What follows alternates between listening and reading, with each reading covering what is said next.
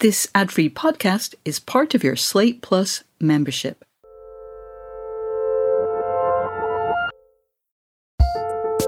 Hello, and welcome to another episode of Working Overtime, the advice focused Pluto to Working's Goofy. I'm your host, Karen Han. And I'm your other host, Isaac Butler. How are you doing, Isaac? You know, I'm all right. Unlike Pluto, I'm wearing pants. So, you know, I feel like that's, That's a win. important. Yeah. And a shirt. Impressive. Yeah, exactly. I, you know, I do it up.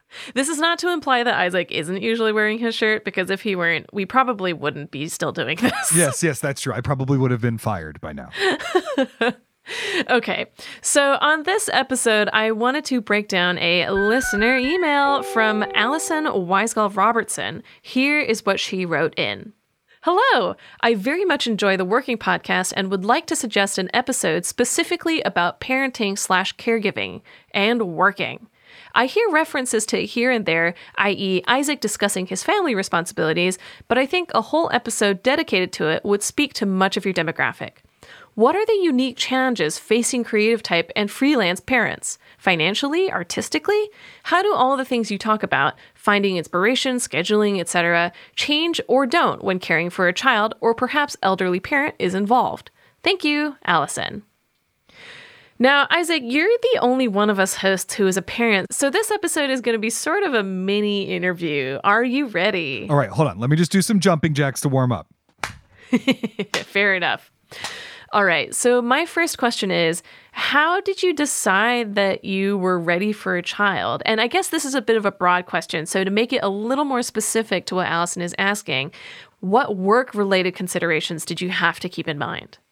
I really became a writer in part because I wanted to be a parent. Those two oh, things are actually really tied up for me because, you know, writing sort of a, a, a second career. The short version is we were going to get married. We knew we wanted to have a kid at some point. My wife really wanted to go to grad school and change careers before that. And so I decided that I would do the same because most of those grad programs weren't going to be in New York City. Like the ones that she was applying for weren't in New York City, and we didn't want to live apart. We're very bad at living apart.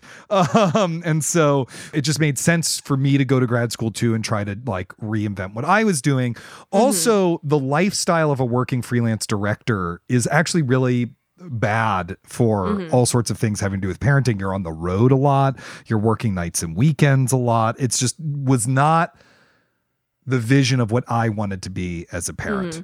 So that's actually why I went to grad school to be a writer and started thinking about that was because I realized that I needed to figure out a different creative thing that I wanted to do and wanted to try to do mm-hmm. professionally.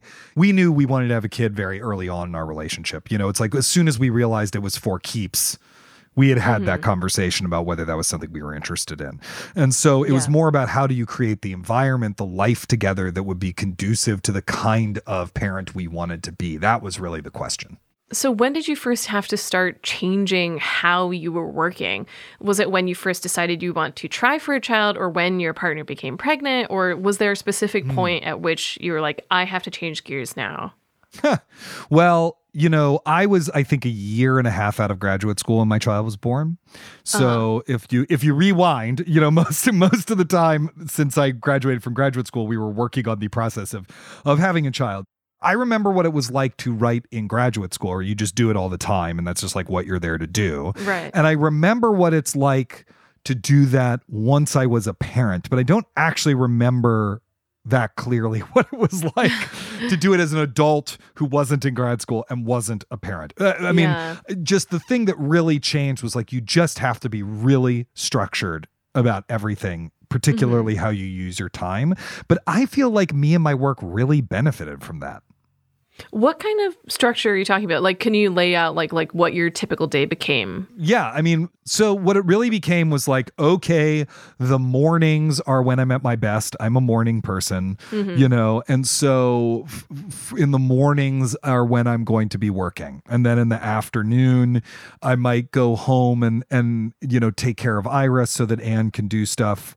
Her leave was a lot longer than mine because I was a freelancer, so I that was just I was mm-hmm. just taking time and to not make money. whereas she had actual maternity leave for a couple months. And so then I would come home in the afternoon and co parent with her and everything like that. And then eventually we figured out a daycare situation for Iris. But once you have a kid in mm-hmm. daycare, it's like, I am setting money on fire so I can have this time to work. Yeah. I better actually be working during this time. And if I'm not working during this time, what the fuck am I doing? Do you know what I mean? So it Yeah. really, it, the negative version is it can create a lot of pressure on you, but the positive Right. version is that it really focuses you. It's like, you know, every chunk of time in your day, you really have to start being overt and self conscious about. Am I working during this time? Am I parenting during this time? Am I taking care of house stuff during this time?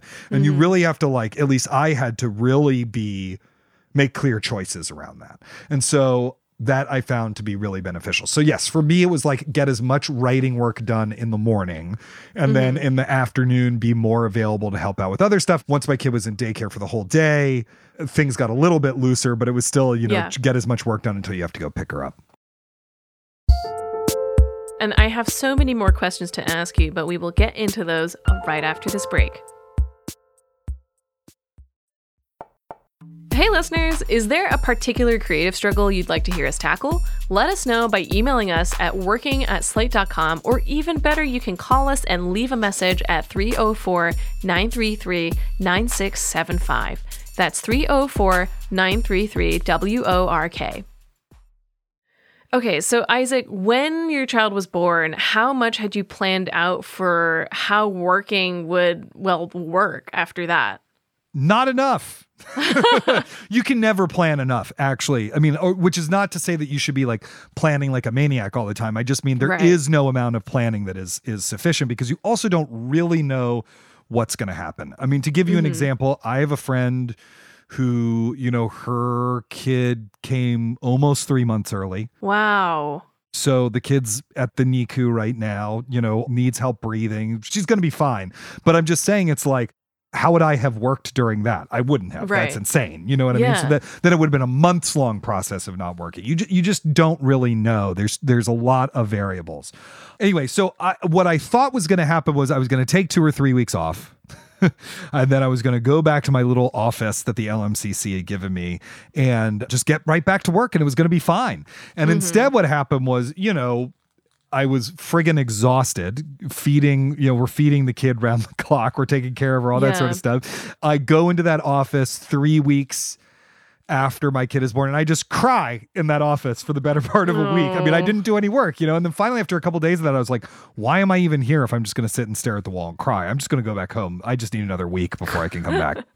Sometimes you need a separate crying space. Yes, that's true. What we did start to plan out though is things like when is she going to go to daycare? Mm-hmm. How is that syncing up with the end of Anne's maternity leave? You know, those those those sorts of things.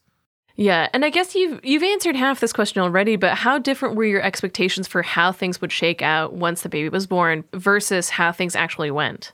Oh, I mean, the first three months were worse. Nothing can prepare you, I think, for Uh-huh. what those first three months of having a kid were like. They get better at week six. At week six, the kid starts smiling. I mean, it's just in reaction to gas. It has nothing to do with you. But it's like the first moment that they do anything to give anything, any energy back to you at all. And that, Yeah. and then things get slowly better after that. I would say they start sleeping through the night. You know, like things do do get better, but particularly that first month because you're also both exhausted, having gone through the whole childbirth thing Yeah. was harder than I thought. And uh, everyone I talk to says that it's harder than you think it will be. That said, I find being a parent to be really awesome. I really love it. And I think it's gone, for the most part, it's gone much better than I thought it was going to be. I was Mhm. worried that I would never get anything done, that I would always be the one who would have to drop everything to deal with any parenting issue that came up, that uh, I would be exhausted and never get other ideas. And this is on top of all the worries about, am I going to be a good parent? And, you know, is my kid going to be an asshole? And, you know, all that other stuff. Um, and actually, it, it's all been, for the most part, really, really wonderful. And it forced me to take my career a lot more seriously and to manage my time better. And I don't know that I would have written the two books I wrote without it. Yeah, that's fair. But I guess on the other side of the spectrum, everything so far is kind of like about dealing with difficulties. But I wanted to know if there's anything that's easy or easier than you thought it would be about working while parenting. Yeah, yeah. You know, one of the wonderful things about parenting is just like your kid is a totally independent, different human being from you, and mm-hmm. they're bringing their way of seeing the world, the things they're learning, the things they're excited about, their energy, their ideas into your life. And that, you know, mm-hmm. from a creative perspective, that's great. You get more of that. you you know, it's it's very refreshing. Also, you start to share with them as they get older the things that were important to you, so you get to rediscover those things. I mean, to just do a recent one, you know, we just uh I read my daughter uh D'Aulaire's Greek Myths. Did you read D'Aulaire's mm, Greek Myths oh, as yeah. a kid? Huge book for me. Yeah. Huge book for me. I mean, I read that like all the time as a kid. Both was yeah. read to me and read it to myself. And actually, New York Review of Books just reissued their Norse Myths collection, which was important mm. to me as well. Mm. And it was so great to read those to her and to see them through her eyes and to reconnect to that material, you know, mm-hmm. or to mm-hmm. show her the Muppet movie, which I watched so much as a kid that I had it memorized, you know. All of that is really wonderful. And I actually think it's creatively fulfilling. And as mm-hmm. I said mm-hmm. earlier, like on a practical level, the level of focus that it brings, because you have to use the free time that you have that you've set aside to work to work, or else you really will lose it. Yeah. Is I think really valuable actually. And what is the most difficult part of it? The lack of sleep during the first year is really hard. Um, yeah. that you can't protect them all your all the time, and they mm. carry your heart around with them wherever they go. You know, they also you know do have needs. Do you know what I mean? It's like you are accounting for another person who's dependent on you. It mm-hmm. is, of course, it's draining you know like uh, i go to bed earlier than i used to. I don't go out as much as i used to. For someone who's like a lot of my life is spent doing cultural stuff in new york it's very rare that i'm going out and doing a cultural thing in new york more than once a week anymore you know because mm-hmm. i, I want to be there with my kid. So like all of that is is hard but at least for me upside totally worth it the the thing about parenting or I think taking care of a of a ill family member, anything that that can be really difficult, is the moments where you have long stretches with them and no structure. You know, mm-hmm. when you're on mm-hmm. holiday, when they're home for sick from school, or you know anything like that. So for us, you know, the big one was the first six months of the pandemic. Mm-hmm. That's not a normal thing, but it might yeah. become more normal as you know the environment breaks down. But there was no break for my wife in her day job, mm. and my kid's school closed. So like I was watching and taking care of our kid two thirds of the day, and then my mm-hmm. wife would mm-hmm. take over at like 3 p.m. And then I would just be so exhausted I couldn't get anything done. Uh, the only thing I really had the mental energy to do was the preparatory work that we were doing to launch this podcast. Because this podcast wow. launched like two weeks after the pandemic started, or a month after the pandemic started. So, you know, I had like an hour a day in which my brain worked, and I used mm-hmm. that for the sake of working. And then I would like make dinner or something and have a panic attack about whether or not I was going to die of this mysterious virus. Yeah. And so, w- how we solved that, um, because I had a book to write, you may recall, is um, we we moved in with first my mother in law and then my parents so we could get childcare help. This is the only way that, that that could have happened. You know? Yeah, that's totally fair. And I have yet more questions about the balance between creative work and childcare work, but we will get back to those after this break.